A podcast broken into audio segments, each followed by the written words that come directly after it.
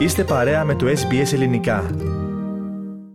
Ραδιοφωνία SBS. Ακούτε το ελληνικό πρόγραμμα στο μικρόφωνο Πάνος Αποστόλου.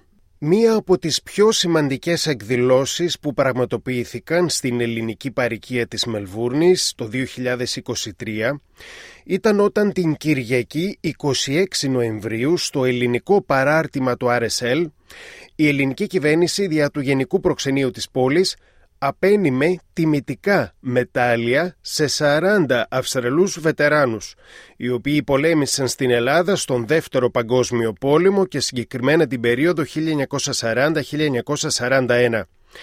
Το πρόγραμμά μας συνάντησε τον Μάικλ Μπέρν, γιο του βετεράνου Κέβιν Μπέρν και μοιράστηκε την ιστορία του πατέρα του. Είχαμε πολλές τέτοιες ιστορίες να διαλέξουμε από την συγκεκριμένη εκδήλωση στο ελληνικό RSL της Μελβούρνης. Αλλά όταν φτάσαμε στο οίκημα του οργανισμού στο προάστιο South Melbourne, είδαμε να καταφτάνουν καμιά δεκαπενταριά άτομα μέλη της ίδιας οικογένειας. Ρωτήσαμε μια κυρία ποιον βετεράνο εκείνοι και οι υπόλοιποι εκπροσωπούσαν. Μας είπε ότι 16 μέλη της ίδιας οικογένειας ταξίδεψαν από διάφορα σημεία της Βικτόριας για να τιμήσουν τον βετεράνο Kevin Byrne. Μία δισέγγονή του μάλιστα, θα ήταν δεν θα ήταν 5-6 ετών, άρχισε να μας μιλά για τον προπάπο της, τον Κέβιν, όπως τον αποκαλούσε, και πως πολέμησε στον πόλεμο και στην Ελλάδα και πιάστηκε εχμάλωτος. Η πιτσιρίκα τα έλεγε σωστά. Ο Κέβιν Αλφόνσος Μπέρν γεννήθηκε στην επαρχιακή πόλη Albury της Βικτόριας στις 27 Οκτωβρίου του 1917. Το 1940 και όταν ο πόλεμος στην Ευρώπη είχε ξεκινήσει για τα καλά, εκείνος ζούσε στη Μελβούρνη.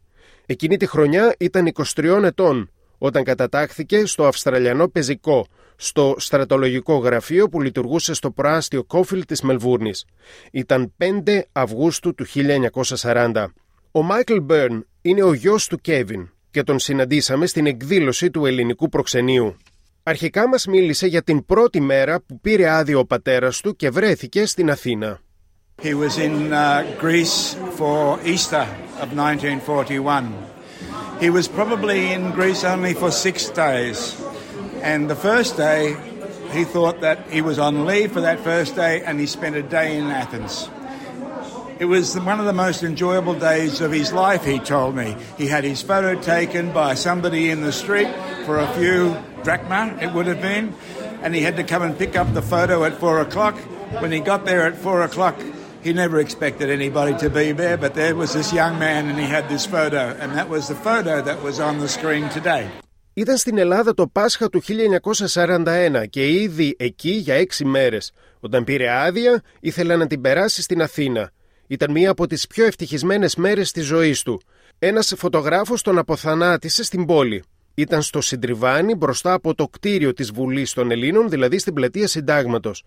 Έπρεπε να επιστρέψει στο σημείο στις 4 το απόγευμα για να παραλάβει τη φωτογραφία. Όταν επέστρεψε στο σημείο εκείνο το απόγευμα, δεν περίμενε να βρει κάποιον. Ωστόσο, ήταν εκεί ένας νεαρός άντρας, ο οποίος κρατούσε τη φωτογραφία του. Εκείνη η φωτογραφία προβλήθηκε σε οθόνη στη διάρκεια της εκδήλωσης στο ελληνικό RSL. Ο Μάικλ Μπέρν συνέχισε την αφήγηση της ζωής του πατέρα του, αυτή τη φορά για τα δραματικά γεγονότα που ακολούθησαν τις εισβολής των Γερμανών κατακτητών στην Ελλάδα. That very night, the uh, Allies were told to get out of uh, all parts of Greece and get down to Kalamata to be evacuated. And he was there uh, two or three nights, I believe, and uh, they were bombed by J- uh, German Stuka aeroplanes, and they were trying to get soldiers off the beach every night. I think they only got them off the beach for maybe two nights, and those who did get off the beach were dropped off at, at Crete. And so they had to go through the whole thing again. And of course, as we know, so many of them died. A few of them made it, and, um, and they came back to Australia and ended up fighting in New Guinea.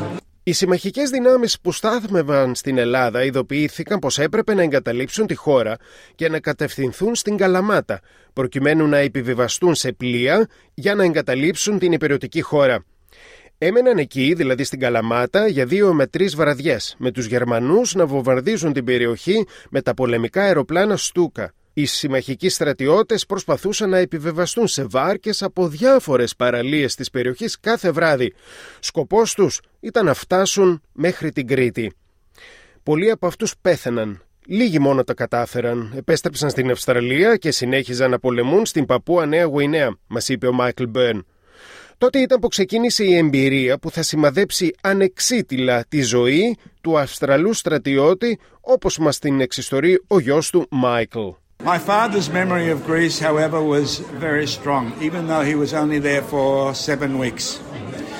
During that time, he experienced uh, a lot of hardship, as did all the soldiers, because they were taken to uh, the canal. There was a, an old Greek army camp there, and the German Corinthus, Corinthus, yes, and they were held there for about six weeks. Mm. It was uh, quite difficult.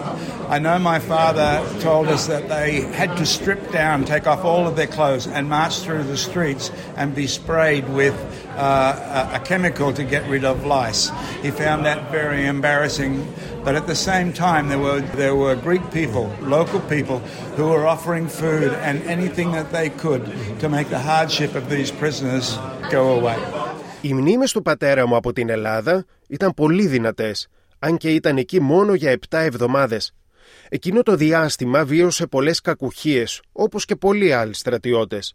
Οι Γερμανοί τους εχμαλώτησαν και τους μετέφεραν αρχικά κοντά στη διόρυγα της Κορίνθου, σε ένα παλιό στρατόπεδο του ελληνικού στρατού, Κρατήθηκαν εκεί για περίπου έξι εβδομάδες. Ήταν πολύ δύσκολα. Ο πατέρας μου μας είπε, μαζί με τους άλλους στρατιώτες, έπρεπε να γδυθούν, να βγάλουν όλα του τα ρούχα, να περπατήσουν στους δρόμους για να τους ψεκάσουν οι Γερμανοί με μια χημική ουσία για να απαλλαγούν από τις ψήρες. Ωστόσο, την ίδια στιγμή, Έλληνες κάτοικοι της περιοχής πρόσφεραν στους εχμαλώτους φαγητό και ό,τι μπορούσαν για να νιώσουν λίγο καλύτερα από τις κακουχίες της εχμαλουσίας. Ο Κέβιν Μπέρν κρατήθηκε εχμάλωτος πολέμου για τέσσερα χρόνια και εννέα ημέρες. Ο γιος του Μάικλ είπε στο πρόγραμμά μας ότι όταν απελευθερώθηκε ο πατέρας του το 1945 επέστρεψε στη Μελβούρνη όπου έζησε μέχρι το τέλος της ζωής του. My father served uh, in, as a prisoner of war for four years and nine days. As he grew old in his later years, he liked nothing more than to go down to the, uh, the shopping center, the shopping mall. and he would seek out Greek men of his own age. And he would find a way to sit down with them while their wives were going off shopping. Yeah. And if they came from Kalamata, he thought, here we are. And uh, he enjoyed those few years and those memories. But it was interesting how he's, as he grew to be a very old man, that his memories went back to the people of Greece. Καθώς γερνούσε, του άρεσε να πηγαίνει στα εμπορικά κέντρα και αναζητούσε Έλληνες στην ηλικία του και πάντα θα έβρισκε τρόπο να τους βρει και να καθίσει μαζί τους για όση ώρα οι γυναίκες τους ήταν για ψώνια. Και αν μάλιστα αυτοί οι άντρες κατάγονταν από την Καλαμάτα, τότε ήταν μια πολύ καλή μέρα για τον πατέρα μου, λέει συγκινημένος ο γιος του βετεράνου. Μάθαμε πως ο Κέβιν Μπέρν, ακόμη και σε πολύ προχωρημένη ηλικία, αναπολούσε τις στιγμές που πέρασε με τους Έλληνες. Το όνομα του βετεράνου είναι χαραγμένο στο μνημείο εχμαλώτων πολέμου που βρίσκεται στην πόλη Μπάλαρα της Βικτόριας. Και την Κυριακή, 26 Νοεμβρίου του 2023, η κυβέρνηση της Ελλάδας τίμησε τη μνήμη του και τις θυσίες του με ένα μετάλλιο 82 χρόνια από εκείνη την ελληνική δραματική άνοιξη του 1941. Θέλετε να ακούσετε περισσότερες ιστορίες σαν και αυτήν; Ακούστε στο Apple Podcast, στο Google Podcast, στο Spotify ή οπουδήποτε ακούτε podcast.